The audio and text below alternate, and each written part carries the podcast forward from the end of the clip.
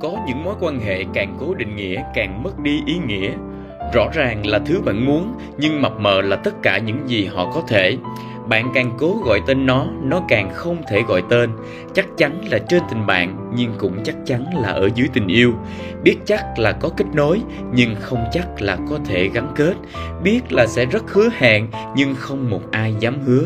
Biết là không thành đôi, nhưng vẫn muốn có cảm giác đôi lứa vì chưa được đặt tên, nên họ cũng không thể khai sinh thứ tình cảm này Người ngoài thì cứ nghĩ là yêu, nhưng người trong cứ một mực phủ nhận. Rất muốn kể cho bạn bè, nhưng lại sợ sau này không biết phải kể tiếp ra sao. Họ giữ nhau ở trong lòng để dù cả hai đều biết, nhưng cả thế giới đều không biết. Vì người này thì không cần lý do, nên người kia cũng không cần giải thích.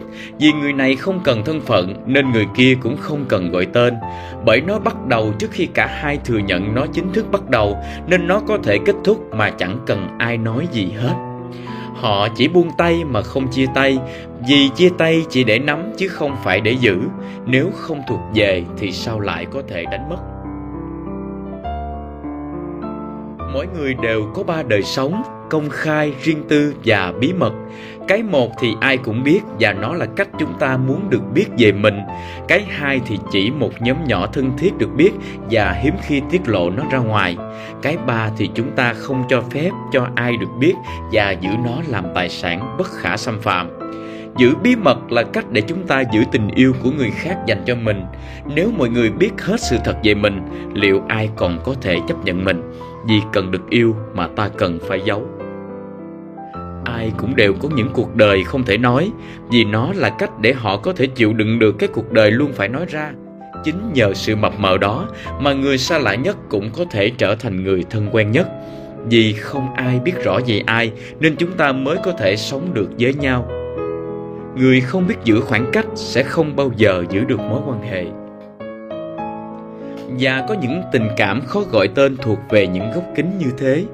Một khu vườn bí mật mà chỉ bạn mới biết được mật khẩu lối vào. Mọi mối quan hệ tình cảm đều dựa trên sự mập mờ.